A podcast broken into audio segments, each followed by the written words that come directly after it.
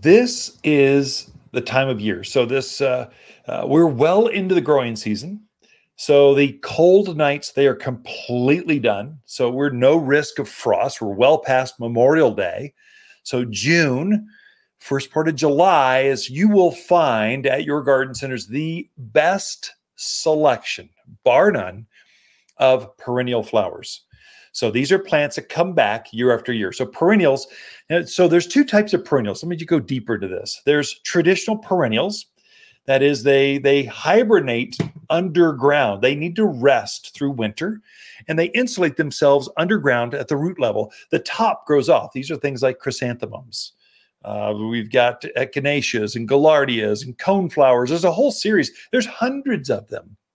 Then there's more shrubby types of perennials. That is, they hibernate with their leaves off the plant. So these are things like lilacs. Okay, they they don't die back underground. They just leave their foliage off because they're too tender and they'll they keep their stems or their branches in check. And so they come back from leaf buds forming on their branch structure. There's two types of perennials. Both are strong, both come back year after year. But the ones that hibernate underground, these you have the best selection of perennials like this uh, in the month of June. So your your garden centers are just stocked up, and the reason being they're coming back from the roots. They take longer to grow than let's say an annual does. An annual is one that just looks great for a year, then dies in the winter. It lives one year. Annuals live one year, and then they're done. Perennials and permanent they both come back with peas. So they're they come back year after year. And so the perennials, we start those last year. We let them go dormant. They hibernate underground for the winter at the farm.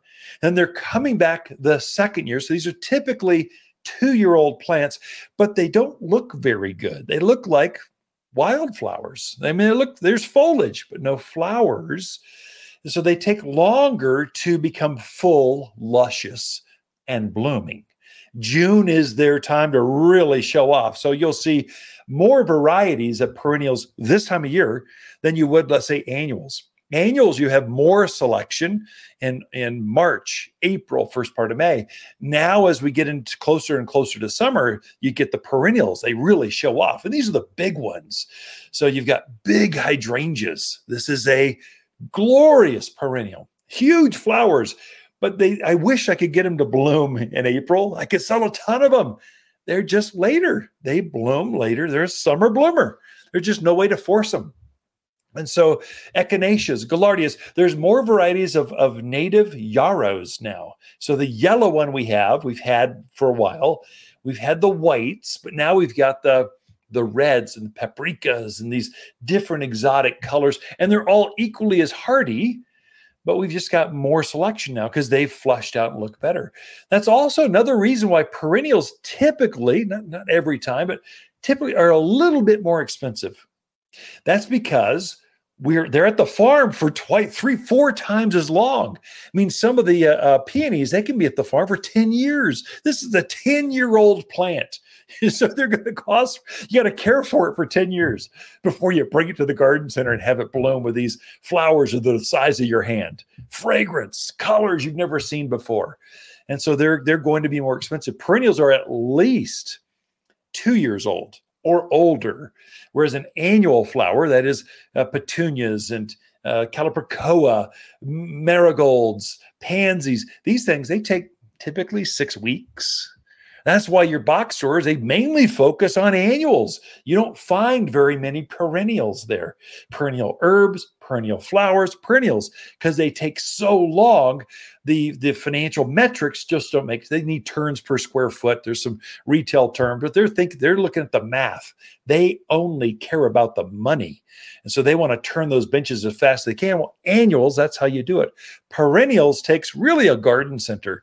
Someone that it takes a plant nerd who's going to invest like 10 years of their life for some Itoh peony uh, to grow it. That's going to be someone that's freakishly into plants who just wants to tr- see if they can do it.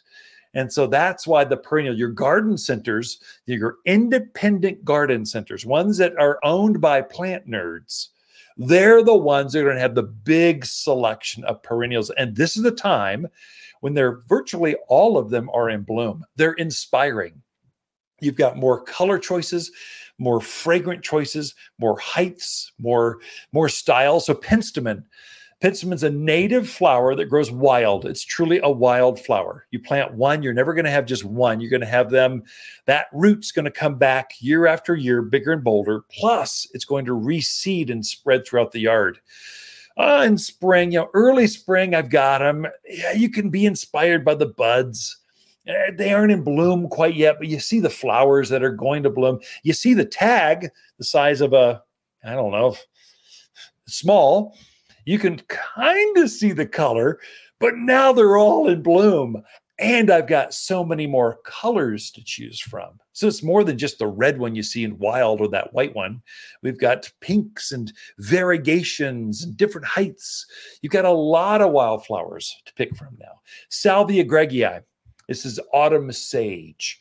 Autumn sage is an early bloomer. So it's a perennial, comes back year after year, typically from the branches. But in spring, I'll typically have red. That's the number one seller. So you start with reds and then you build up or crescendo, or as perennial season expands, this is the time.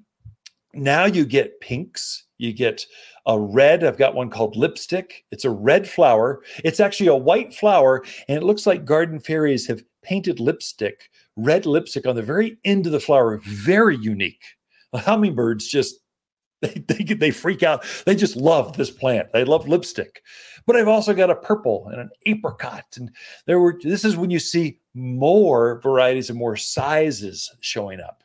And so early in spring, I try to force the buyers. We try to only have the larger sizes, the larger root ball sizes, because they're hardier. They're going to be more likely to thrive and survive a cold, freakish last storm that shows up. As we get into the season, and this there's there's less mistakes to be made. Nature is kinder. Now we bring in oops more sizes for that the plant variety. So more one gallons, more two gallons, more more variety of sizes. So some of that strategic. So Watters Garden Center, we're noted as the place where our plants live, not just live, but they thrive. So if the plant thrives, so we're trying to bring in the varieties and the sizes at the right season. So your success rate, the local gardeners that shop here on this side of Prescott, they have more success. It's a, it's a strategy, but there's that's a reason why.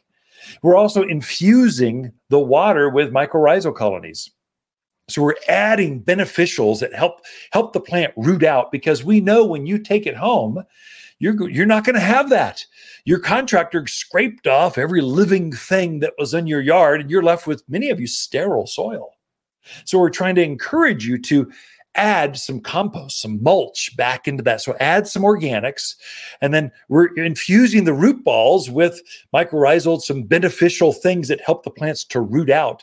So we can supercharge your soil when you get when you put this plant in the garden at your yard, it's going to actually not just help the plant grow, it's going to help your gardens to grow. The strategies.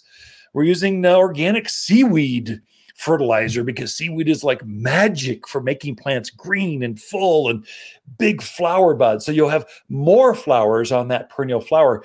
It shows them off better here at the garden center because we want them to be inspirational.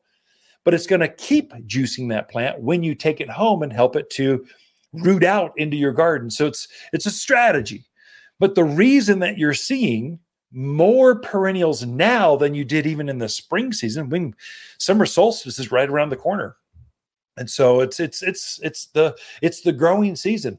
The reason you see more of them is because they're finally up from the ground they're up rooted and now they've had time to set their flowers. And if you deadhead pinch off that spent flower on let's say coneflower yeah, that thing will keep blooming for months. It's amazing how long you can keep a perennial blooming.